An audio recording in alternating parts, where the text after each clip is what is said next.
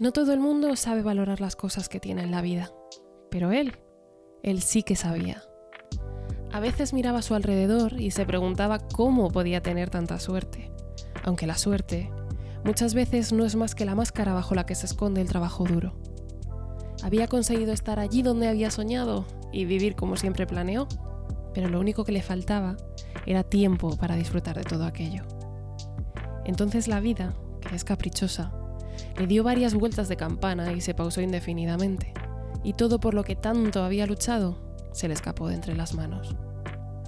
Casi dos semanas después de ese impacto, cuando despertó, le dijeron que no movería más del 10% de su cuerpo, y su respuesta fue, por ahora.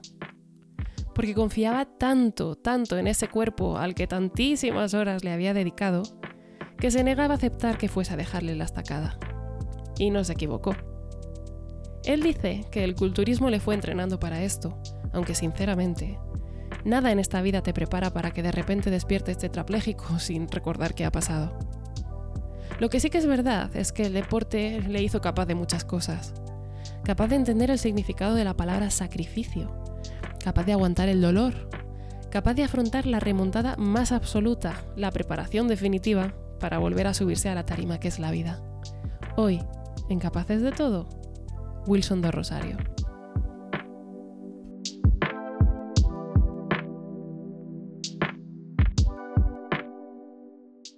Hoy estoy con, con, mi amigo Wilson, que le estaba diciendo antes que parece que estoy sobornando a todos mis amigos del hospital para pasar por aquí. Os prometo que no, que no es así, que, ¿verdad? No, Totalmente encantado, como yo te he dicho, me, tu idea es que me ha parecido la mejor, la verdad. Solo se te puede ocurrir a ti, como dije. y, y, nada, como realmente no hay nadie mejor que él para, para presentarse y contar su historia, pues voy a empezar directamente preguntándote quién era Will, quién es Will ahora, ¿vale? Y cuál es tu historia. Bueno, pues Will era, como bien has dicho, eh, pues un tío que digamos que vivía en su sitio ideal, donde desde pequeño siempre dijo y pensó que iba a vivir en una isla. Nunca pensé que iba a ser Mallorca. Pero me ido a la isla bonita, a, vivir, donde tenía mi vida, donde tenía mis trabajos. Tenía dos trabajos, que trabajaba de soldador, he trabajado de seguridad en la noche, al final acabé montando una empresa de seguridad. Y, y para mí, antes del accidente, digamos que lo tenía todo. Tenía el coche que me encantaba tenía mi perro que me encantaba, el que, el que quería. Eh, tenía buenas amistades, amigos. Eh, tenía el paseo marítimo de Mallorca que para mí, eso, para mi idea, por ejemplo, todas las películas que vemos o todos los documentales donde sale Miami, tú que ves en la playa, todo el mundo haciendo deporte, eh, patinando en bikini, andando en bici, bañadores, o sea, dices, Buah, esto es vida. Y yo el paseo marítimo de Mallorca lo asemejaba a ello porque era así. O sea, Wilson vivía en un videoclip, básicamente. totalmente, totalmente, sí. Pero currando mucho, claro, no estabas ahí. Ahí está, currando mucho. Eh, currando mucho, la verdad. Antes de tener el accidente, que por ejemplo esto no lo he contado mucho, yo me acuerdo que estaba por el paseo marítimo de, de Mallorca andando, iba con mi perro, con todo el sol en la cara, disfrutando, y decía, joder, esto pensé para mí, esto es vida. O sea, no, lo único que me hace falta es tiempo para poder disfrutar. ¿Tiempo por qué? Porque empleé tanto tiempo en poder trabajar, en ganar dinero para tener esa calidad de vida, que iba pensando, necesito tiempo, necesito tiempo. Claro, ¿cómo consigo tiempo sin dejar de trabajar, que lo necesitas para tener, mantener este nivel de vida? Y yo creo que siempre he dicho, lo que piensas y crees, pues la vida te lo da. Y creo que por haberlo deseado tanto, la vida me dio tiempo, porque ahora me sobra tiempo. No lo puedo disfrutar igual, pero ahora me sobra tiempo, ¿sabes? Fue para mí un golpe, un golpe duro. Yo tuve accidente el 12, el, día del Pilar, 12 de octubre, mm, y para mí fue, digamos, un golpe duro. ¿Y qué ocurrió? yo, digámoslo así, ese día no tenía que salir de, casa. Pero para que veamos la, vida como es caprichosa. Yo no tenía que salir de casa ese día porque había quedado con unos amigos eh, ya que era festivo el lunes y el Pilar, pues íbamos a hacer todos barbacoa en mi casa. Resulta que cuando yo, sábado nadie contestaba eh, para hacer la barbacoa, a qué hora quedábamos y todo eso. Entonces yo decidí, claro, para un día que tengo libre, pues si no desaprovecharlo me fui a cenar con dos amigas. Fui a cenar con dos amigas, lo pasamos bien, se juntó más gente y todo. Mi siguiente recuerdo mío, personal, es que desperté ya en el hospital. Tengo un berrón de memoria desde que acabé de cenar con mis amigas y demás compañeros a despertar en el hospital. Y cuando desperté, digamos que lo que tuve fue un accidente volviendo para casa, eh, haciendo un trayecto que siempre hacía.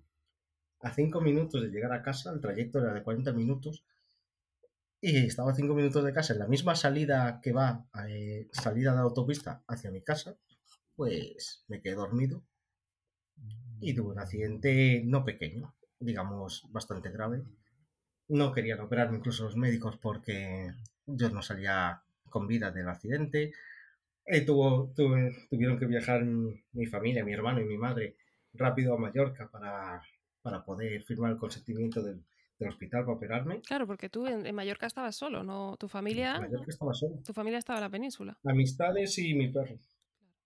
Era lo que tenía ahí De cara a entrar en un quirófano, nadie, o sea, no podían hacer nada contigo hasta que no se personase algún familiar o, o cómo era. Claro, hasta que no fue. Claro, eh, el accidente fue tan grave eh, que el hospital, digamos que no se jugaba que yo saliera sin vida. ¿Por qué? Porque luego llegan las denuncias de, de todos. Entonces, claro, tenían que firmar un consentimiento. Al final la operación fue, fue un éxito. ¿Sabes? Como dijo mi hermano, como me lo contó, eh, las dos cirujanas, eh, creo que fueron 12 horas de operación, eh, pues hicieron un trabajo excelente. Y bueno, y de, de no, no dar duro por mí a llegar a esta situación, a, a estar, digamos, luchando por todo. Entonces, el accidente, como dije, fue muy grave. Despertar en el, hospital. Eh, yo tuve un despertar, digamos, de película. Yo desperté con la voz de mi hermano. Y es algo que, por ejemplo, me llena, me llena mucho. Eh, y me acuerdo la frase exacta. Eh, dijo, yo me debía estar contando algo, y mi hermano dijo, no sé si te acuerdas de esto, porque éramos muy pequeños. Y en ese momento abrí los ojos y lo vi a él. Pero no lo reconocía, porque aún estaba, estaba en shock, aún me, estaba intentando enfocar, viendo a ver quién era, hasta que coño dije, pensé para mí, porque yo no podía hablar porque aún estaba entubado. Dije, coño, Andrés, era, ¿qué haces aquí en Mallorca? Y luego fue cuando ya se me pasó, estaba aturdido y me contó lo que me había pasado. Simplemente que había tenido un accidente de coche y no me pudo contar mucho más. Oh, yo no recuerdo mucho más porque aún estaba aturdido. ¿Cuánto tiempo pasó entre el accidente y ese despertar con la voz de tu hermano? Eh, pues casi dos semanas de coma que estuve. Tuve dos semanas de coma que la verdad que para mí fueron dos semanas que pasó. Es un día.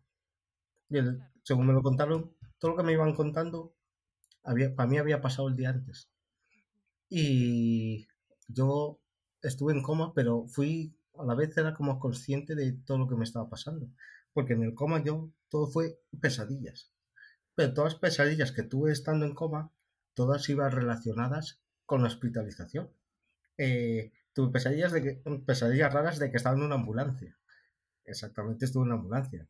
Pesadillas raras de, bueno, tuve pesadillas que me paró la Guardia Civil. No es que me parara, fueron ellos los que me encontraron. O sea, que por una pues parte, la parte consciente, ¿no? Estaba ahí En, esas pesadillas, como que se mezclaba un poco todo lo que había ocurrido con ese estado de, inconsciencia. Qué fuerte. Exacto, exacto. Y mm, al despertar, una vez me contaste que te llegaron a decir que no moverías más que el 10% de tu cuerpo. Sí, bueno, al despertar, que que yo creo que es que lo asumí también estar en el hospital, que no, no me asusté.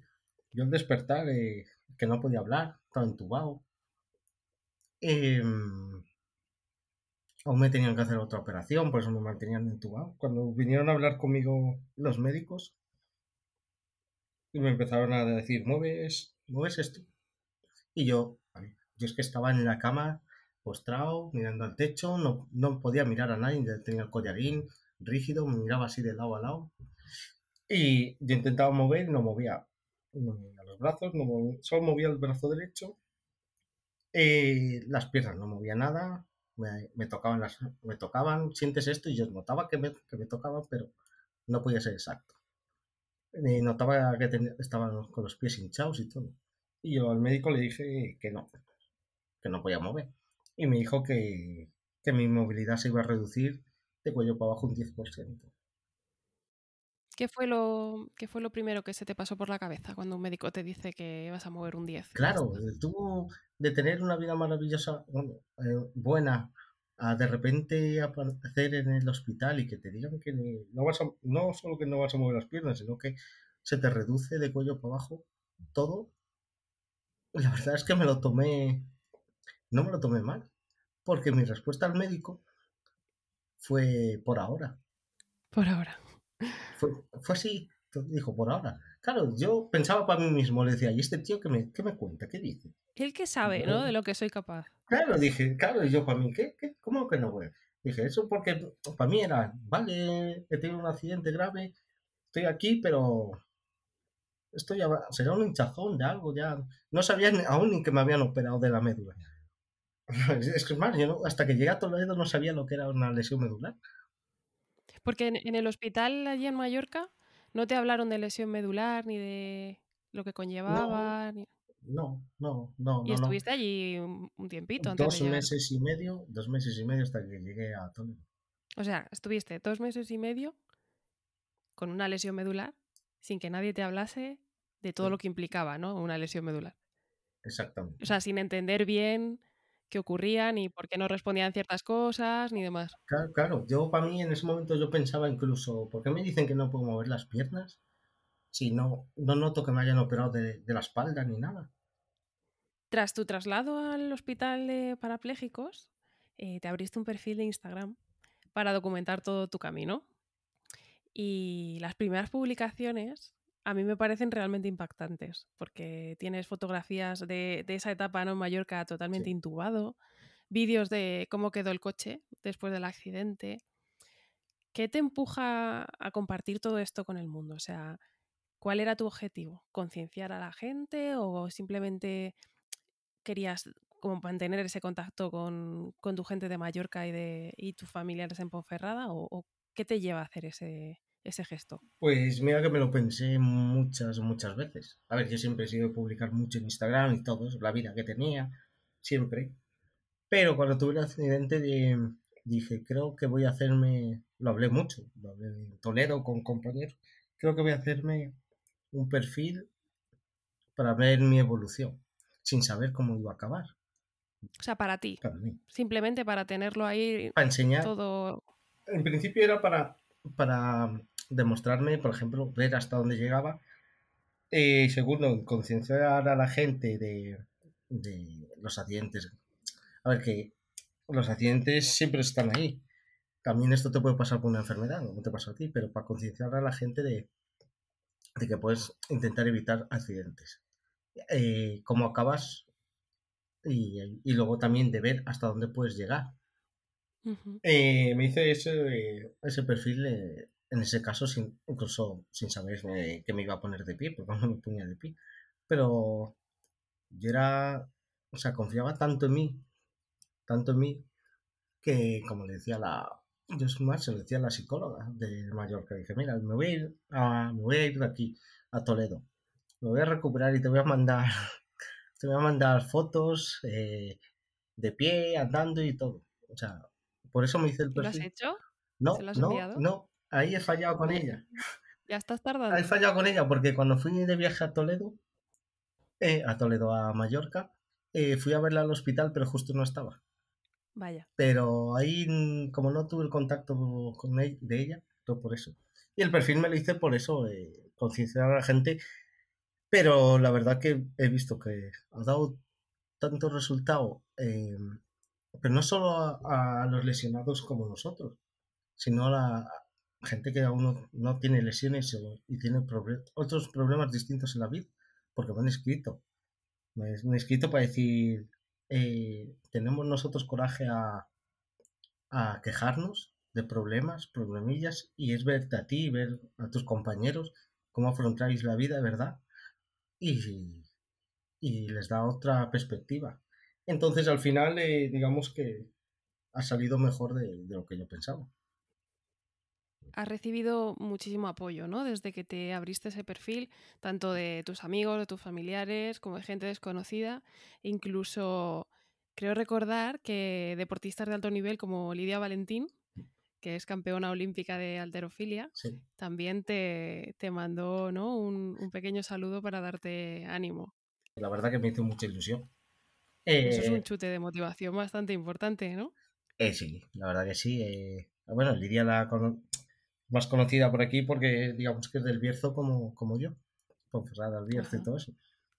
Nuestra campeona olímpica y claro, yo no me esperaba que me mandara ese vídeo. Entonces, claro, eh, eso te da otro impulso para seguir adelante, de decir, como dice ella, tú puedes con todo.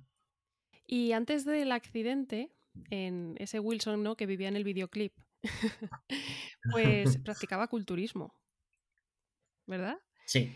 Yo, la verdad es que no conozco apenas nada de, ese mundillo, pero por lo que he podido conocer a través de ti, creo que la mente juega un papel fundamental, ¿no? A la hora de trabajar el cuerpo. ¿Cómo crees que te ha ayudado a ti el deporte, ¿no? O mm, ese historial deportivo que tenías detrás a la hora de encarar tu recuperación? Pues yo la verdad que antes del accidente siempre le decía a, todo el mundo que hiciera deporte porque viene bien. Viene bien, ¿no? Eh, viendo, viéndome a mí, estoy muy seguro que el deporte te ayuda mucho. Eh, yo he hecho varios deportes, atletismo, fútbol y culturismo. En ellos federado. En los demás he practicado un montón de deportes, pero en ellos tres federado. Eh, el deporte te ayuda mucho, psicológicamente, en tu vida normal y después del accidente me ha ayudado demasiado. Yo, por ejemplo, el culturismo es... Eh, todos los deportes son duros y tienes que valer o tienes que intentar practicarlo, buscar el tuyo. Y a mí el culturismo, para mí, es de todos los deportes el más duro. Y, y como yo he dicho, es como que me ha preparado para esto. Ya psicológicamente y interiormente mi cuerpo eh, la capacidad de, de sufrimiento, de recuperación, porque el culturismo no llega cualquiera a subirse a la tarima, digamos.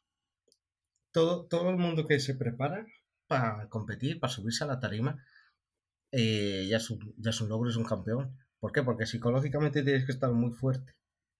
Eh, pasas, pasas mucho dolor, pasas muchas cosas, muchos cambios en tu cuerpo. Y entonces para mí el culturismo, digamos, como que me preparó mucho para esto. O sea, eh, la capacidad de sufrimiento. Y como eh, compañeros que he tenido de gimnasio que han venido a verme al hospital, es que ya de antemano me lo decían. Dicen, Will, esto para ti va a ser una preparación más. Y yo decía, sí, sí, esto va a ser... Una puesta a punto. Sí, sí, eh, una preparación. Por eso yo... Empezando un poco desde más abajo que antes, ¿no? Pero... Y más jodido, pero eh, eh, por ejemplo, en el, en el muro que, que, pusieron en Navidad en Toledo, que todo el mundo escribíamos, yo puse ahí mi frase que, que, es la que he llevado desde el primer momento, que mi frase es la preparación más importante en mi vida. Puse esa frase. ¿Por qué? Porque todo el mundo que hace culturismo lo, lo entiende y entiende lo que significa esa frase. Eh, gente del culturismo me ha escrito y me lo ha dicho. o sea, gente que igual yo valoro muchísimo, que digo, joder, llegar a ese nivel que te digan a ti, tú sí que eres un campeón, eh, te tengo como eh, en la cima. O sea, el culturismo, lo que es el deporte, te ayuda. A mí me ha ayudado a recuperarme, quitando la lesión modular, pero eh, me ha recuperado, me ha ayudado a recuperarme. He visto, por ejemplo, otros compañeros que han hecho deporte que, les, que, que te ayuda el deporte en sí, a tu recuperación. Entonces yo desde siempre he dicho que, y más ahora siempre digo a la gente que, que haga deporte porque te puede ayudar. Yo, por ejemplo, una, cosa que me dijeron los médicos que me salvó del accidente, de no morir, fue mi estado físico. ¿Por qué? Porque al tener la forma física que tenía, el cuerpo al, impactar, lo que hacen los músculos sirven de airbag. Entonces, se juntan y se aprietan, entonces el golpe interior que, tú, que tú llevas eh, eh, ayuda a proteger los, los músculos todo, todo, todo tu interior, todo por eso. Qué bien, pues sí, la verdad que, que es súper importante, ¿no? Practicar deporte, estar siempre activos, en nuestro caso mucho más, porque em, al final cuando adquieres una lesión medular tienes que estar activo de por vida, porque es lo que te va a ayudar a, tanto si tienes una lesión completa, a mantener un poco esa, esa masa muscular, ¿no? Que, que en casos de paraplegias o tetraplegias se tiende a la atrofia y a la osteoporosis. Y en nuestro caso, en incompletas, de cara a intentar recuperar el máximo, es súper importante estar activo siempre. Y mm, lo que yo me preguntaba mucho contigo era, para alguien que, que ha tenido desarrollados todos y cada uno de los músculos del cuerpo, que ha tenido ¿no? esa forma física, ese cuerpo escultural, verte encamado y, y, ver que habías perdido todo ese trabajo que habías hecho en ti mismo y toda esa masa muscular, a nivel anímico, mm, ¿cómo fue? O sea, ¿fue duro o simplemente dijiste, venga, no? Es lo que decías, ¿no? Es otra preparación, otro sacrificio y puedo con ello de sobra. Eh, anímicamente para mí fue muy duro. Fue muy duro porque mm, yo te cuento, por ejemplo, cada vez que, me, que venían las enfermeras a pesarme en Mallorca, yo me venía abajo. Yo tuve el accidente pesando 86 kilos. 86 kilos bien, físicamente, como estaba bien. Y llegué a Toledo pesando 69. Entonces, anímicamente a mí ya me iba machacando. Pero me machacó más anímicamente cuando, cuando por primera vez, porque claro, yo siendo tetrapléjico que no podía moverme, no podía asearme, me aseaban todos la cama y todo. Cuando pude ir al baño y me pude ver en el espejo por primera vez, que me quité la camiseta y me pude ver en el espejo, o sea, se me derrumbó todo. Pero no por he perdido todo lo que he conseguido durante todos estos años, sino por verme, digamos, para mí destrozado. Aún como le dije a mi compañero Gonzalo, que salí de la habitación y se os dije, ¿te puedes creer esto? Eh, por ejemplo, el trapecio derecho no lo, era como que no lo tenía, era recto. Entonces ya creo dudas de, eh, ¿me lo han quitado en la operación, el trapecio?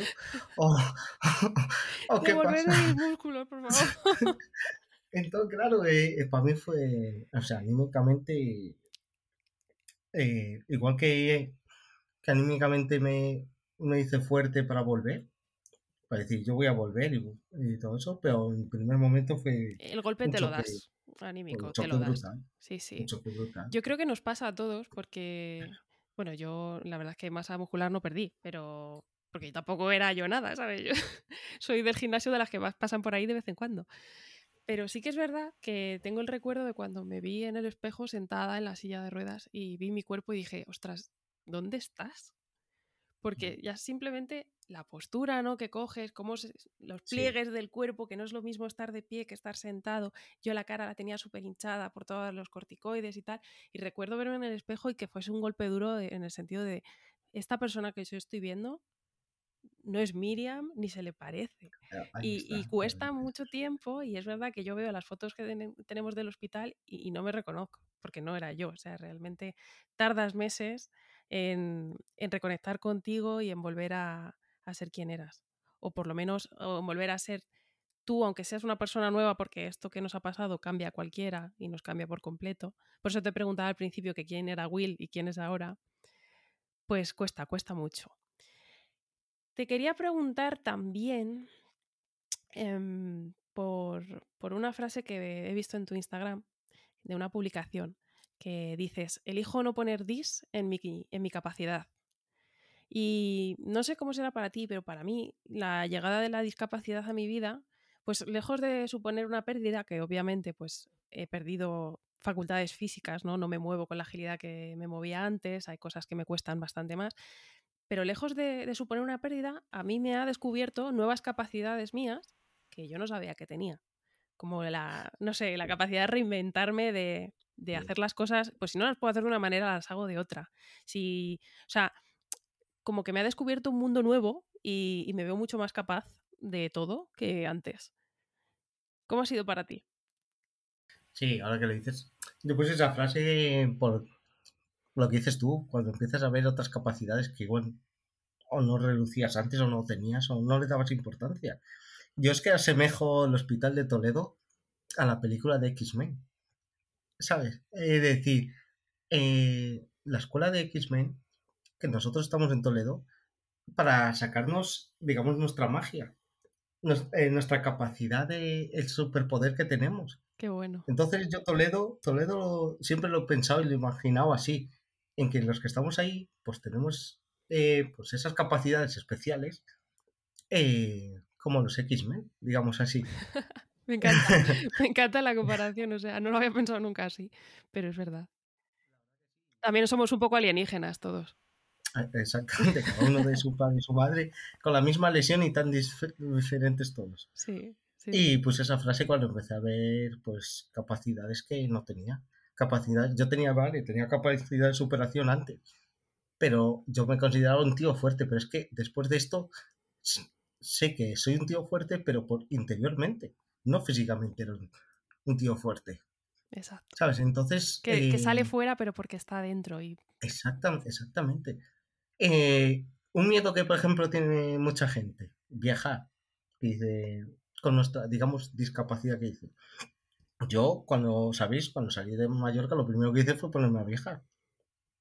Eh, em, la gente, digamos, como nosotros los llamábamos los, los caminantes, la gente normal que camina, eh, cuando me pregunta, ¿cómo puedes viajar tú solo? Eh, pues tranquilamente, es que no te va a pasar nada distinto. No te va a pasar nada distinto de, de lo que te podía pasar antes.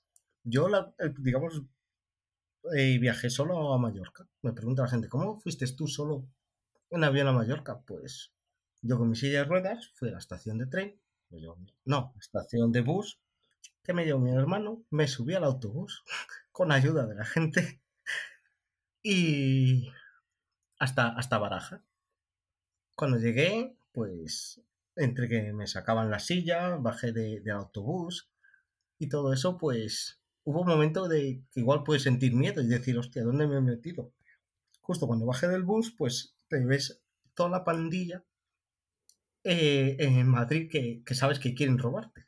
Todos esos chavalines que están, los carteristas y todo eso. Claro, yo bajé del bus y claro, y como que todos quedaron enfocados mirando a mí. Y yo, joder, ¿dónde me he metido? Pensando para mí. Y yo en silla de ruedas con la carterita aquí colgando del cuello para no perderla. Cuando me gire estos me van a... ¿Qué va? Al final me sacaron la silla, eh, até mi maleta a la parte de atrás de la silla de ruedas, que me compré un mosquetón y, una cuerda y me, hice un invento para poder llevar la, maleta colgada de, la silla. Vino uno de esos chicos a decir, ¿necesitas ayuda? Y yo, digamos, puse mi cara de malo eh, y, dije, no. Y seguí para adelante con, con mi silla de ruedas, con la maleta y a coger el avión. Y la, verdad que, que no, si tú crees en ti mismo no te hace falta ayuda para, disfrutar de esta vida igual. Y ojo, que si la necesitas tampoco pasa nada, porque se pide y punto, que, que no por ello vas a dejar de hacer cosas. Exacto, exacto. Yo cada vez que he viajado siempre ha habido alguien que me haya echado una mano, en el AVE, en el bus, en el avión. Siempre hay buena gente que, que te quiere echar una mano. Y por el otro lado, ¿te has encontrado algún tipo de obstáculo que, te haya impedido hacer algo? ¿O, simplemente te las has apañado con lo que había y, ya está? O sea, ¿crees que hay algo que esté fallando a la hora de, facilitar el acceso a los viajes a la gente que tenga alguna discapacidad? A ver, sí, sí que siempre hay obstáculos, la verdad que sí. Yo tengo obstáculo al salir con la silla manual a la calle la tetraplegia. Yo no puedo darle bien a la silla, no puedo agarrar bien los discos para poder propulsarme y lo que obligo, por ejemplo, en ese sentido es a, alguien a venir conmigo. Pero por eso tengo la silla eléctrica. Eh, eh, pero simplemente porque hay muchas rampas que no están adaptadas, muchos locales que no están adaptados, como sabemos. Sí, a veces ponen unas rampas que tienen una pendiente que, te quedas mirando, dices, es que no la subes ni, ni de pie. No, la no, no, literalmente, como la que tengo en casa. es verdad, subiste un vídeo, ¿no? Que para acceder a tu casa necesitas ayuda de tu hermano. Para poder salir y entrar necesito una tercera persona que me eche una mano. Por eso. ¿Siguen sin solucionar ese tema?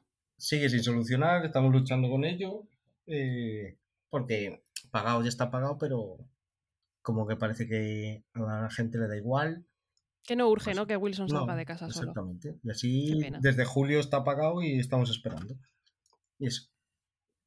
Y te encuentras pequeños obstáculos, pero luego vas viendo de que, que lo superas.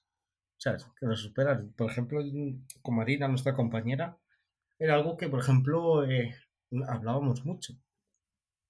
Y, si te cuento una pequeña historia, eh, cuando, por ejemplo, nosotros nos dimos cuenta de que podíamos con todo y incluso apoyándonos el uno al otro, que podíamos con muchos obstáculos y fue una vez que nos escapamos de, del hospital para ir a comer, tantos meses. En el hospital, no sé si nos escuchará alguien del hospital, pero pero bueno, lo cuento por aquí. Hubo unos meses que nos tuvieron encerrados en el hospital porque el coronavirus tiene cierta debilidad por la gente en silla de ruedas. Entonces, si salíamos y poníamos una rueda pequeñita fuera del hospital, venía corriendo el coronavirus y, nos comía. Entonces no nos dejaban salir.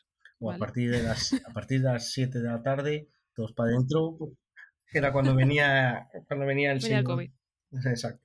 Entonces, un día, pues, de, tanto tiempo en el hospital encerrados, cuando nos dejaban salir al patio, pues Marina y yo decidimos, le invité yo a, ir a comer por ahí, en Toledo.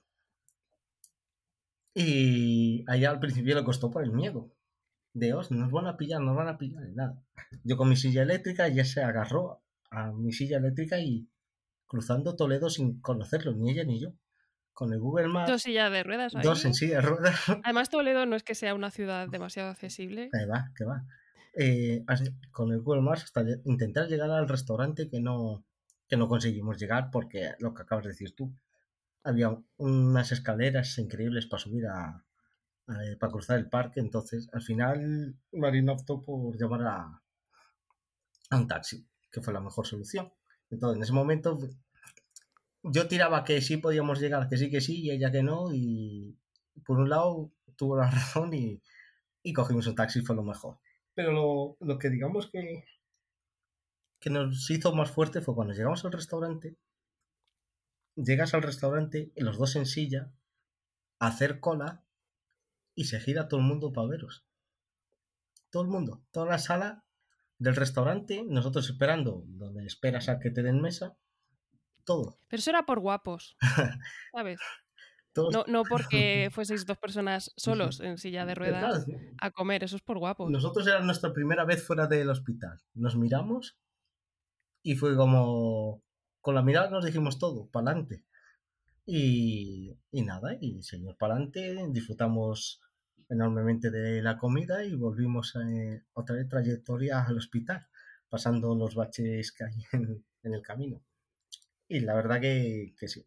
No entiendo la gente qué tiene que mirar. O sea, mm. no sé. ¿Por qué les sorprende que dos personas adultas vayan a comer? E, exacto. No, no sé por qué les sorprende. A ver, si va una persona sola en silla rueda con alguien que la acompañe, no te miran. No te miran tanto o tal. Como algo más normal. Pero si llegan dos en silla o tres o cuatro, como hemos hecho, se quedan todos mirándote con, con cara, con cara de pena, como, como que hacen allí o les puedo ayudar. venimos a comer solo. Sí, como tú, ¿no? Tengo hambre, vengo a comer, ya está. Fin del tema, sí. Queda mucho todavía por normalizar, la verdad. Y, y, eso, sí que es verdad que si va uno a lo mejor miran menos, pero ¿qué significa eso? ¿Que necesitamos siempre ir con un cuidador? ¿Que no podemos, no sé, relacionarnos entre nosotros? O Sí, sí, exactamente. Es como, que ellos mismos ya te quitan, digamos, un valor de que no puedes hacer, cuando sí lo puedes hacer. Y porque vosotros le echasteis un par y tirasteis para adelante, pero lo mismo alguien no se siente cómodo ¿no? con esas miradas y a lo mejor la siguiente vez se lo piensa y no va a comer. Claro. O sea, que la gente, si, por favor, desde aquí, eh, pues si alguien nos escucha y mira raro a alguien que va en silla de ruedas a comer, por favor déjate hacerlo para que la gente pueda ir a comer tranquilamente. Exactamente. Volviendo un poco al tema del deporte, en el hospital creo recordar que conociste a Loida Zavala. Sí, eh, la verdad que en el hospital Toledo a mí, por ejemplo, me encanta porque te orienta deportivamente para que sigas haciendo vida. Y... Justo te iba a preguntar. Sí. ¿Te has planteado, no? Prepararte para competir en, yo qué sé, en powerlifting o en algún que otro deporte Sí, me he planteado, es más, eh, Paula, la chica que nos hacía powerlifting, me metió en un grupo en el que yo, por ejemplo, aún el otro día le dije que, que, me podía sacar del grupo porque yo sufro mucho de los hombros y aún no podía tirar de peso. Y ella que no, no me saca de ese grupo porque tengo potencial y claro, ese voto de confianza que te da a la gente, pues te hace tirar más para adelante. Y Toledo, eh, lo que es deporte, la zona de deporte, eh, por ejemplo, Miriam, a mí Miriam me, me encantaba, es una chica que vive tanto el deporte de lesión medular. Totalmente vocacional. Sí, sí, sí, te, te hablaba, o sea, te hablaba tanto que no lo entendías a veces, pero decías, wow, ¿sabes? Y nada, cuando conocí a Loida, la verdad que. Eh, claro, yo quería conocerla, tanto que escuchas hablar. Escuchas hablar de esta chica, de esta chica que va a los Juegos Olímpicos. Y compite entre iguales, ¿eh? que hace poco ganó a gente que no tiene ningún tipo de discapacidad y levantó ella más peso. Y hasta que llegó el día que, la conocí, eh, que fue ahí haciendo powerlifting, y la verdad que la miras, la ves y dices, joder, qué brazos más grandes tiene esta chica. está fuerte. y dice, ya pues esa no se mete los del aeropuerto, ¿eh? no, no. Y la verdad que es una chica súper, súper agradable, súper simpática y te ofrece. Desde el primer momento me ofreció cualquier ayuda. Si necesitas esto, me escribes, me lo dices. Y la verdad que, que de estas personas que dices, wow, ¿sabes? Me gustaría entrevistarla a mí, fíjate, me gustaría que pasase por aquí pues ella fijo que estaría encantada. Cuéntame, ya que probaste este tipo de deporte, ¿qué tipo de adaptaciones necesita alguien con, tu lesión, ¿no? que es una tetraplegia incompleta en tu caso, para practicar deporte? Pues depende, porque por ejemplo eh, las handbike vienen preparadas para tetraplegia. O sea, tú no puedes. Yo al principio me ataban las manos con vendaje al manillar de, de las handbike para poder dar, porque si no, no se me soltaban. Hoy en día vienen ya preparadas para que no, pase eso a usted.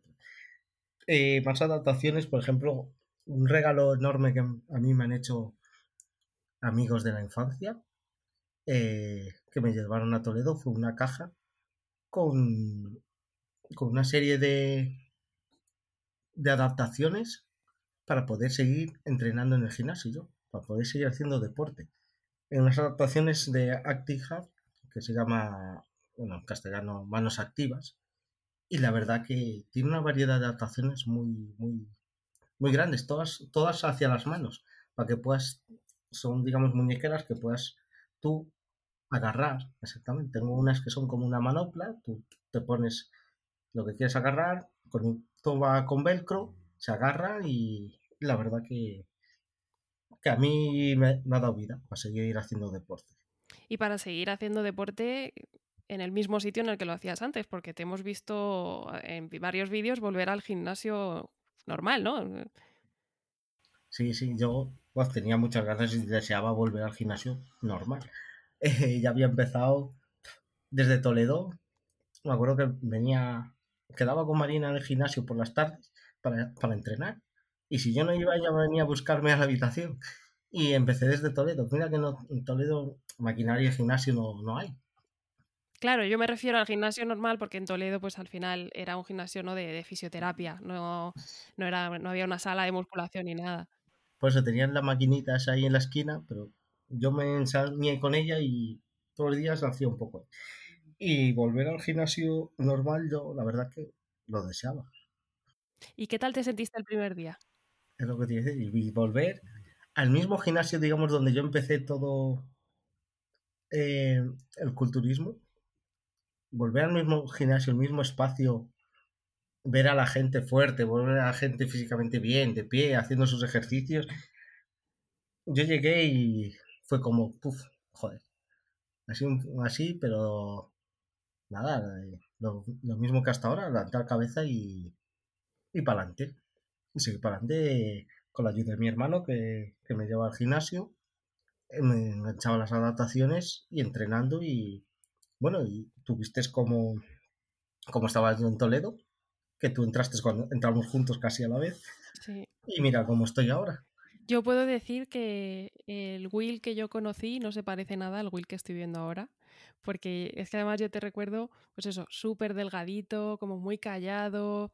Al final eran los primeros días, ¿no? Que, que te tenían que ayudar a todos, que hasta pues eso, hasta que tú empezaste en terapia ocupacional a aprender otra vez a, hacer cosas por ti mismo, ¿no? Porque al tener las manos afectadas, pues te tenían que ayudar a comer y te tenían que ayudar pues, a, todo. Y a todos nos tenían que ayudar prácticamente a todo al principio. Pues verte así ahora que, joder, que, estás súper bien, que estás recuperando mogollón, de que te vas pareciendo ¿no? al Will del videoclip, para mí es un orgullo enorme. Sí, no, la verdad que sí. Entonces, bueno, eh, ahora que dices de terapia ocupacional, a mí, por ejemplo, es algo que me ha ayudado bastante. Eh, por eso lo que tú por de, de no somos capaces, eh, yo lo asemejo a llegar a Toledo, a terapia ocupacional, cuando me enseñaron a vestirme. O sea, no, no sé por qué la gente llama incapacidad cuando realmente somos más capaces de cuando, cuando caminábamos, digamos así. Porque a mí, ¿qué me iba a decir que iba a aprender a vestirme sin manos? Sin manos. Es que es ahora saber vestirte de todas las maneras posibles. Claro, aprender a vestirme sin manos, ponerme los playeros sin manos, atármelo sin manos. Eh, o sea, sin manos, sin cadera, sin, sin las piernas que no las levantaba, o sea, no podía impulsarme para subirme los pantalones, no podía ponerme de pie para subirme los pantalones. Y la primera vez que, la terapeuta me, estaba enseñando a quitarme los pantalones y a ponérmelo, fueron 35 minutos. 35 minutos para volver a aprender a ponerme los pantalones pero sin manos. Y tumbado o sentado en la camilla ya me costaba a mí, que yo sí que tenía las manos bien, imagínate, me costaba porque las piernas no respondían y claro, me tenía que voltear hacia un lado, subírmelos un poco, voltearme hacia el otro, subírmelos otro poco. Y, recuerdo que yo también tardaba muchísimo y pensar en cómo, cómo lo hacéis vosotros, ¿no? los que tenéis la afectación en las manos, me parece increíble. Y creo que se habla muy poco de la labor de los terapeutas. Y es súper importante todo lo que hacen por nosotros en terapia ocupacional, porque al final te enseñan, te devuelven ¿no? la capacidad de hacer las cosas más básicas, que al final son las que fundamentan toda la independencia. Una vez que ya puedes hacer las cosas básicas, puedes hacer todo lo demás, pero eso, que es lo que más afecta al principio, ¿no? lo que más te hace sentir mal, que te lo devuelvan, es súper importante. Sí, sí. Yo los terapia, aún sigo con terapia ocupacional y la verdad que es que te te ayuda y te da. Eh, de, pasar tú a que te tienes que lavar los dientes, hacerlo tú. Eh, yo cuando tuve el accidente no podía coger una botella pequeña de agua. Sea, gracias a la terapia y todo eso puedo cogerlo. Es brutal el trabajo que hacen las terapeutas. Qué bien. Pues ya para terminar, porque no quiero yo que se alargue mucho, que si no, no, no nos va a escuchar nadie. pues para terminar, Quería hacerle una pregunta al Will de ahora y es, ¿qué le dirías a, ese Will que se acaba de despertar del coma desde, desde la posición en la que estás hoy? ¿Qué, ¿Qué, mensaje le enviarías? ¿Qué mensaje le enviaría? A ver, podría enviar muchos mensajes, pero eh, el mensaje ideal que le envío ahora al Will de, de antes es gracias. Pero gracias, ¿por qué? Porque, como yo he dicho y le he dicho a mucha gente, es como que mentalmente, también físicamente, como que se preparó para esto. ¿Sabes? Es algo que es. No sabría explicar bien, pero es algo que yo digo, gracias, y siempre se digo a la gente, digo, es que es como que la vida misma, la que llevaba, me estaba preparando para esto. Entonces, pues, lo único que la frase que le diría es gracias. Me encanta, me encanta. Creo que es una de las palabras más bonitas que tenemos, que nos las decimos muy poco a nosotros mismos y me, me gusta mucho que hayas elegido esa palabra. Pues ya sí que sí. La última pregunta es, ¿a quién te gustaría que entrevistase en este podcast? ¿Tienes a alguien en mente ¿no? que, te, te gustaría escuchar? En mente mm, te diría mucha gente. Mucha gente, muchos compañeros de los que hemos tenido, pero si escojo uno es a Marina. Con su ayuda dentro del hospital, para sus poco, tenía 21 añitos, la poca edad que tenía, su fortaleza mental, eh, el saber estar cuando tiene que estar eh, para ayudar a, los demás, eh, para mí es brutal. Y luego a día de hoy, las cosas que hace fuera del hospital, lo tiene que contar ella, que por encima se expresa también, está madura con la poca edad que tiene. Y entonces yo te diría ella, ¿sabes? Pues ojalá, ojalá. A mí me, encantaría que pasase por aquí porque me parece maravillosa. A mí me ayudó muchísimo. Y ojalá se anime. le diré que le mandas el recado y, y a ver si lo conseguimos. Bueno, muchísimas gracias de corazón por, por dedicarme este ratito. Que ya sabes que me encanta siempre hablar contigo y escucharte y hemos hablado mucho durante nuestra estancia en Toledo, pero ahora ya una vez que los dos estamos en la vida real de nuevo, es hasta mejor, ¿no? Porque, porque es trasladar todo eso que decíamos a la vida real y ver que somos capaces, ¿no? De, de salir, de, salir de nuestra burbuja. sí. Me quedaría, la verdad, con una frase que también leí en tu perfil, es que en tu perfil es una, es una mina de frases chules, que dices que no existe cuerpo imposible sino mente incapaz. Y creo que totalmente, ¿no? Que en tu caso es lo que decías, que tu mente te ha preparado para, que tu cuerpo soporte todo lo que ha ocurrido y, y para seguir hacia adelante. Así que muchísimas gracias. Nada, nada. A ti, Miriam, y seguimos hablando y espero verte pronto.